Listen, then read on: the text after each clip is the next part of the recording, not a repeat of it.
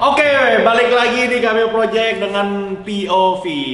Cameo ini emang YouTube channel yang udah senior banget ya. Sampai kameranya minjem gue, rodanya minjem gue, tripodnya minjem Om Deddy.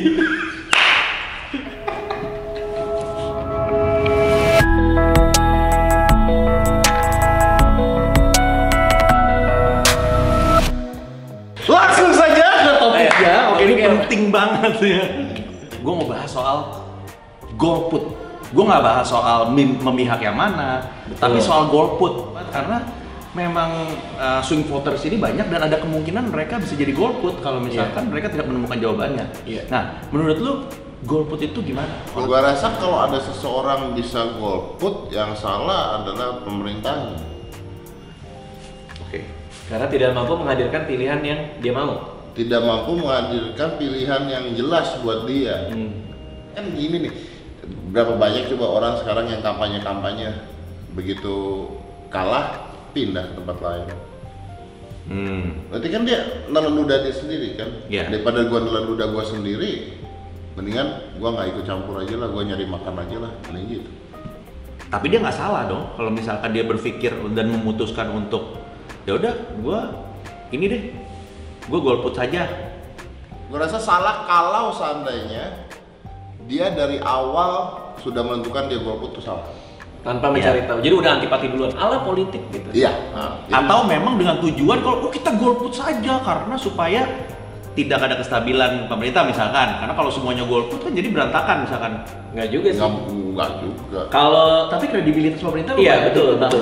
Kalau banyak yang golput berarti legitimasi dia dipilih berdasarkan suara rakyat dan perwakilan dari rakyat ya menjadi berkurang, tapi tidak ada berpengaruhnya sama jalannya roda pemerintahan juga kan. Betul. Dia tetap terpilih sebagai presiden, cuma rasa kepercayaan dan gengsinya aja sih menurut gue. Ya, jadi maksudnya tadi kita lagi bicara dalam konteks implikasi golput kan, implikasi golput. Ya, implikasinya tetap akan ada yang kepilih, cuman beda di legitimasi doang. Dia akan secara sah tetap jadi presiden ataupun DPR kan. Nah, gue lebih fokus ke orang yang golputnya gitu loh. Kenapa menurut lo alasan apa yang bisa bikin orang golput? Bingung memilih, karena dia tidak merasa ada untungnya buat dia. Tidak merasa ada untungnya untuk dia. Betul. Kalau menurut gue secara psikologi, gue menilainya karena dia merasa tidak ada untungnya buat dia. Contoh sekarang ini ada dua cewek. Dua-duanya suka lu sama lu, dua-duanya cantik. Apa yang lakukan? Normalnya adalah lu milih satu. Bukannya nggak dipilih dua-duanya kan? Iya. Karena dua-duanya memberikan keuntungan. Iya. Nah kalau ini dia nggak milih kan artinya dua-duanya tidak memberikan keuntungan. Kalau perspektif gue ya. Perspektif gue adalah untuk bisa memilih presiden atau legislatif adalah kemewahan demokrasi.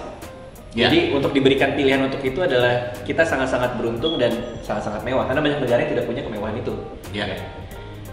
Jadi perspektif gue adalah ketika gue dihadapkan sama pilihan, gue akan memilih. Gue tuh sangat-sangat antipati sama figur-figur politik karena gue pernah dikecewakan. Jadi yang gue pilih adalah nanti yang paling mending.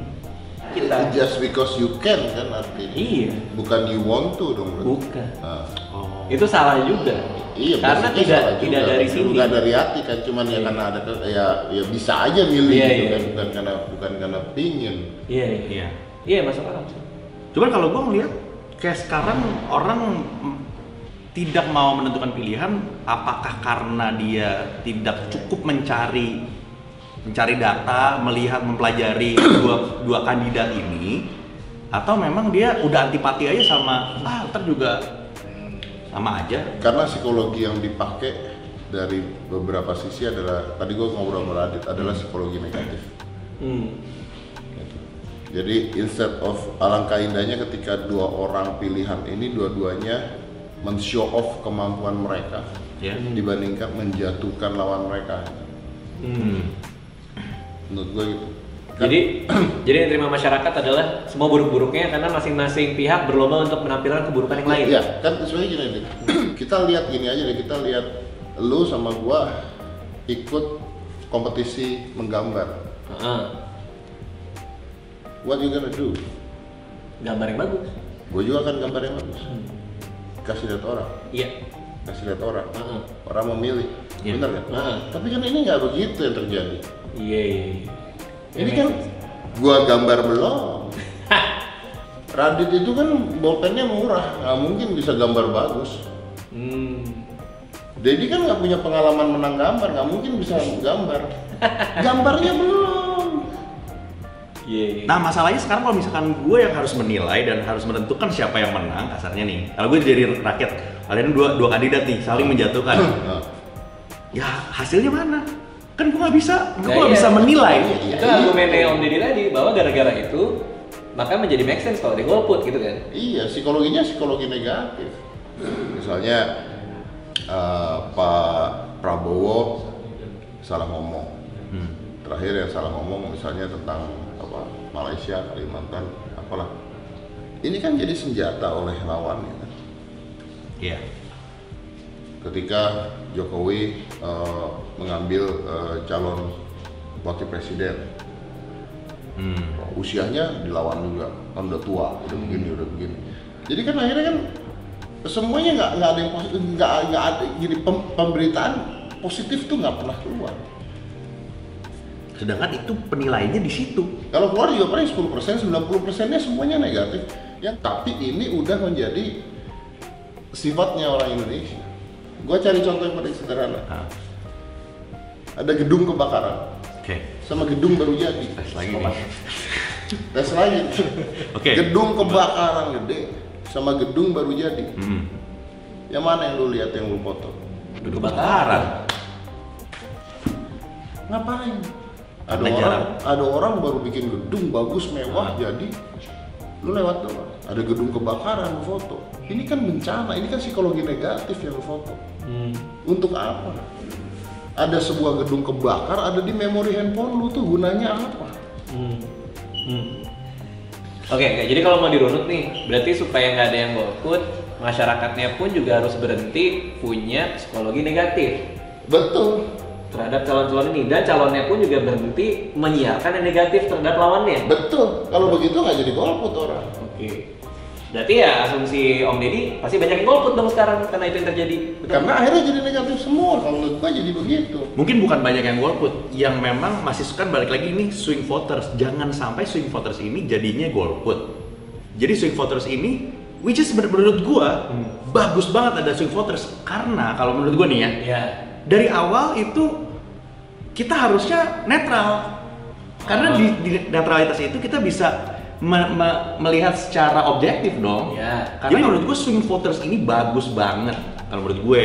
Dan lo menghimbau supaya jangan golput. Jangan golput. Okay. Gue menghimbau supaya jangan golput pada ujungnya. Ya, tapi swing voters ini menurut gue perlu tetap dipertahankan ke swing votersannya ini ya. Karena di situ mereka akan menimbang dan menurut gue kedua kubu ini mungkin akan merubah cara kampanyenya mereka, karena swing voters ini perlu dirangkul bukan dengan hatred tapi dengan kelebihan masing-masing. Iya nggak sih? Nggak bisa bro, masyarakatnya kita juga belum nyampe di sana. Dan nggak secepat 3 bulan pemilu kan? Maksudnya kalaupun mau kayak gitu kan secepat 3 bulan kampanye menjelang pemilu kan? Kalau gue pribadi sih gue menyarankan untuk punya pilihan. Kalau gue kan, gue akan datang ketika pilpres di kepala gue udah tau memilih siapa, dan buat gue itu paling mending. Apakah itu tidak dari hati? Ya benar juga, tidak dari hati. Cuman gue merasa sayang gitu untuk tidak memilih kalau gue. Berarti kalau lu soalnya kalau pilihan politik kita sebagai bentuk protes ya. Gue golput karena gue mau protes sama ketidakadilan terhadap pilihan-pilihan ditawarkan gitu misalnya. Itu tidak diterjemahkan menjadi apapun juga kegolputan itu gitu. Iya betul. Sebenarnya masalah golput ini menurut gue second problem. Yang paling utama divide et imperanya masyarakat, pemecah belahan masyarakat sekarang. Mungkin karena orang-orang golput itu malas sekali melihat begini. Orang grup WhatsApp aja keluarga bisa berantem. Iya sih. Tapi itu pengaruh banget sih. Iya benar. Sorry tuh saya. Iya. Suami istri bisa ribut tuh. Iya. Benar, itu masalah utamanya emang itu sih. Divide itu yang akan bikin orang jadi kayak lebih malas lagi. Implikasinya ke situ juga. Iya, karena gue nggak tahu pleasure apa yang mereka dapatkan membela seperti itu tuh gue nggak tahu gitu. Jadi kayak fans K-pop. Kok fans K-pop? Gue nggak ikutan. Fans K-pop kenapa? Fans K-pop itu kan seseorang dibelanya luar biasa. Kalau nah si penyanyinya ini kenal lu juga enggak, tahu juga enggak, dapat duit dari lu iya. Ini bukan bela, ini fanatisme, ini pengkultusan. Sekarang banyak pertanyaan pancingan. Menurut Anda lebih baik Jokowi atau Prabowo? Ini pertanyaan pancingan gitu. Pertanyaan pancingan yang akhirnya bikin ribut dan bikin berantem. Nah, gue tanya, lu bagusan Jokowi atau Prabowo? Ya dilihat dari mana, kan masing-masing punya. Ngerti gak lu? Gue gak mungkin bisa bilang bagusan Jokowi atau Prabowo. Ya apa poin-poinnya, karena berbeda-beda. Kalau lu suruh jadi jurkam satu calon mau? Kalau gue enggak. Kalau Cameo? Gue jujur enggak. Cameo juga enggak. Lu Dit? Enggak mau lah, aku sangat-sangat tidak politik. Gue juga mau. Kita ini artinya sudah dewasa karena dua hal. Satu, kita nggak punya kuntinya. Dua, kita punya kerjaan gitu. Iya. Kalau misalnya salah satu calon presiden mengatakan saya jadi presiden maka sosial media akan saya tutup, nggak, gue pilih langsung. Karena ada kepentingan, karena ada kepentingan kita kan yang kena kan gitu kan. Iya. Nah jadi kita juga nggak bisa mengerti nih kepentingan mereka apa gitu. Makanya kalau nggak salah Presiden Soekarno pernah ngomong, jangan bicara dulu tentang politik kalau perut belum kenyang. Iya. Karena emosi. Iya benar. Politik itu logis sih sebenarnya. Coba lu kasih makanan, penyanyi, nanya gimana, Prabowo gimana, Jokowi gimana, ngaku, Jokowi. Gula darah naik ya. Emosi turun. Secara statistik, negara yang udaranya lebih dingin itu lebih sedikit tingkat kejahatan. Karena udara lebih dingin. Ya mager aja. Ya mager aja, ademnya nyantai. Ya. Tapi poin lo apa sebenarnya? Maksudnya video ini lo buat dengan keinginan apa? Keinginan gua. Keinginan gua adalah semua orang yang menonton ini yang memang apakah ikut dalam kampanye atau ikut sok-sok ikutan untuk berkampanye padahal dia bukan tim sukses, untuk bisa melihat kalau misalkan ini orang-orang yang mungkin akan memilih jadi Golput atau swing voters ini juga udah gerah sama apa ya, berantem-berantemnya di sosial media atau di yang langsung grup WhatsApp. Enggak, maunya lu apa? Maunya supaya mereka nggak Golput. Golput itu salah satunya juga dipengaruhi sama berantem-berantemnya itu. Jadi ya berarti mulai untuk berkampanye secara sehat, intinya supaya orang nggak golput ujung-ujungnya, supaya mereka yang beda pilihan tidak berantem, lebih mengedepankan kelebihan masing-masing dibandingin sama menjatuh. Kayak lu bilang itu bener banget gitu. Brunei Darussalam itu kerajaan kesultanan apa kerajaan sih? Ya kesultanan, kerajaan pokoknya itu. Kok nggak ribut-ribut gitu ya? Kan raja atau sultan yang milih, nggak ada pemilihan, nggak demokrasi. Kok nggak berantem-berantem? Tahu nggak kenapa nggak berantem-berantem? Kenapa? Karena gaji tukang sapu di jalanan aja 30 juta.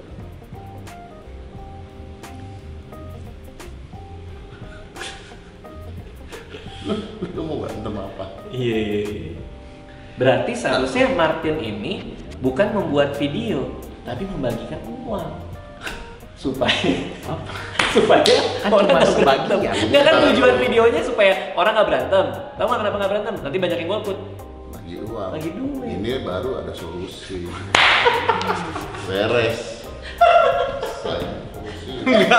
Nggak gitu juga solusinya, bagikan uang. Nggak, cuman gue ngerti banget. Gue ngerti ya istilahnya.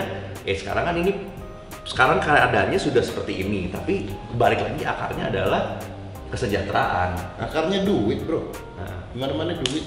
Tapi gue malah sedih kalau orang golput gara-gara tadi lo bilang, gara-gara pendukung pada berantem terus orang enek akhirnya golput. Itu sedih banget. Maksudnya kalau lo pun mau golput ya, ini bukan ajakan ya, kalau pun mau golput ya golput lah, karena lo punya basis pengetahuan dan rasional yang tepat untuk bilang gue nggak mau milih, bukannya gara-gara gue enek nih gue nggak mau. Karena sih ngerti ya? Iya. Sama kayak lo milih caleg gara-gara, ganteng nih kan temen gue banyak tuh, kayak gitu. Yang pemilih pemula pas beberapa tahun lalu, wah gue milih dia karena dia posternya ganteng kan? Maksudnya walaupun nanti pada di pilihannya kan nggak ada kan, cuma nama doang kan ya? Nah dulu kan pas zaman gue ada. Oh zaman ya. Terus ya gue kan marah dong, ngapain pilih dia gara-gara dia ganteng? Banyak yang lebih ganteng. Duit bro. Duit ya? Duit, bener deh. Permasalahannya duit deh. Kalau berat amat itu kalau permasalahan yang itu. Indonesia hujan duit. Kagak ada yang ribut bro. Mau siapa yang menang, mau siapa yang dipilih, nggak ada yang ribut. Berarti lo harus telepon Tung Desem Waringin. Untuk? Dia pernah ngerbangin duit dari gue tau nggak? Iya. Tapi masih berantem orang? Ya karena kurang.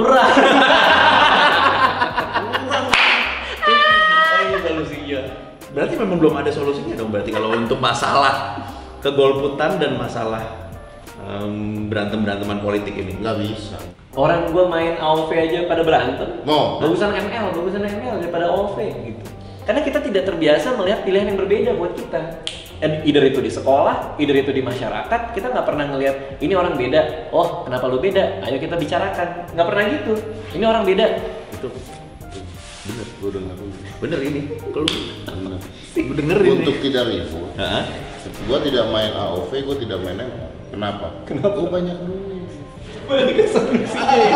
Karena banyak duit, jadi gue usah main AOV sama ML. Gue nih pribadi nih. Pegawai gue lebih banyak. Pegawai gue 40. Ada game apa tuh? ML pak, lagi rame. Itu apa? AOV pak. Main kalian gitu. Kenapa nggak ikut? Karena punya duit. Kenapa nggak ikut? Gue bisa bayar orang buat main. Mereka main. Mereka cerita. Tapi bener loh, orang main AOV ML kan buat beli skin yang bagus kan? Buat dapat skin. Oh gitu? Kalau punya, gue nggak main soalnya. Kalau bener kan ya? Kalau punya duit tinggal beli skin. Nggak usah main. Oh nggak usah main. Gitu. Gue nggak pernah main. Orang main buat ngereng kan? Sampai paling atas tinggal bayar orang. Jokiin. Oke, ini ada hubungannya nggak sama politik? Ada. Berarti kalau misalnya punya duit, berarti tidak perlu memikirkan antara AOV, ML bagusan mana. Dua-duanya bisa main bayar orang. Bener nggak sih? Bener. Masalahnya sebenarnya masyarakatnya duitnya kurang. Nah itu. Yang berpolitik duitnya banyak. Gitu. Nih tadi kan gue nyontoin. Nih gue punya duit. Ada game apa? AOV sama ML. Pegawai gue ada 40. Main coba. Gue beli handphone baru main. Yang ributin siapa? Mereka yang ribut. Gue mah kagak ribut. Gue banyak duit. Pokoknya kalau buat gue, lu harus bisa yakin tidak akan dibohongin sama orang aja. Secara politik ya mesti. Janji-janji apa? Tidak dibohongin sama orang. Iya, ketika lo memilih ataupun tidak memilih, lo harus yakin 100% bahwa lo memilih melakukan itu dengan rasional gitu. Tapi itu kan sama aja kayak gambling juga sebetulnya kan. Iya, tapi lo bisa berpikir meminimalisir resiko lo dia waras atau tidak si kandidat ini. Separah-parahnya kita tahu apa yang akan terrealisasi atau yang tidak. Karena ini janji kan banyak banget nih. Iya. Maksud gue kan. Iya. Lo punya kemampuan mendeduksi itu menjadi sebuah keputusan kan. Oh yang penting banget tuh berarti. Jadi solusinya memang ya logis dan jangan cuma pakai emosi. Betul. Dan untuk pemerintah perkayalah masyarakat. Susah. Dan duit. Iya. Duit. Mana-mana intinya duit. Jadi untuk pemilih enak. Laper-laper suruh ke tempat pemilihan panas. Gimana nggak marah? Coba kalau yang tempat pemilihan naik mobil mewah semua. Jalan kaki, payungan, kehujanan. Iya. Kalaupun kesel, bayar orang buat berantem. Lu aja deh. Tuh. Iya, ini bener bro. Gua kalau emosi aja bayar gembel bro. Begitu bayi mau nih ternyata. Itu bukan gembel, orang gila. Dia jadi orang. Bukan jadi gembel, dia jadi orang gila. Itu idealnya memang seperti itu. Jadi maksudnya ini harapan kedepannya kan sebetulnya. Iya. Ya mudah-mudahan semakin kaya Indonesianya, semakin kaya masyarakatnya, hal ini makin pudar lah gitu. Jadi konsentrasi siapapun yang akan terpilih itu fokusnya di kesejahteraan masyarakat. Best of all. Oke. Mudah-mudahan setelah nonton video ini tidak jadi golput, Siap. Ya kalau nggak salah Martin, Cameo ada konten baru gerebek rumah Jokowi itu. Enggak ada. Tapi mungkin setelah video ini bisa aja Cameo digerebek Wapres. Oh iya, lo harus menjelaskan bahwa ini tidak mengajak. Oke, ini tidak mengajak dan gue tidak akan golput. Yeah. Tapi gue mengajak untuk berpikir rasional dan tanpa harus nyambung emosi gitu. Oke, begitu. Thank you for watching. Subscribe Cameo Project. Mereka udah banyakan. Banyakan. Oh iya. Banyakan apa? Tapi kalah mata. Iya. Gimana tuh? Mericis juga. Banyak ibu kalahnya. Oke.